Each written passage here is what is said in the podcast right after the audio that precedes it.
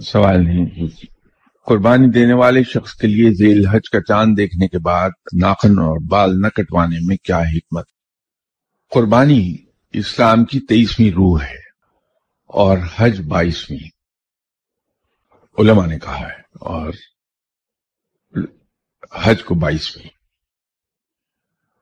حج میں ہم جب احرام باندھ دیتے ہیں تو پھر ہم نہ چہرے پر کپڑا لگاتے ہیں، نہ بال توڑتے ہیں اور نہ ہی کہیں پر کوئی زخم وغیرہ ہم لگاتے ہیں۔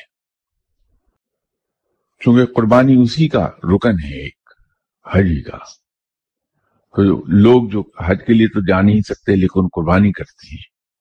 تو وہ یہ جو شرائط ہیں احرام کی، وہ قربانی میں بھی پوری کر لیتے ہیں۔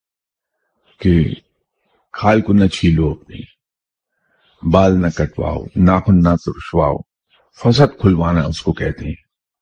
اس کے لیے حجامہ عربی میں لفظ حجامہ استعمال ہوتا ہے۔ حجامہ نہیں کروائیں آپ جو نہیں لگوائیں۔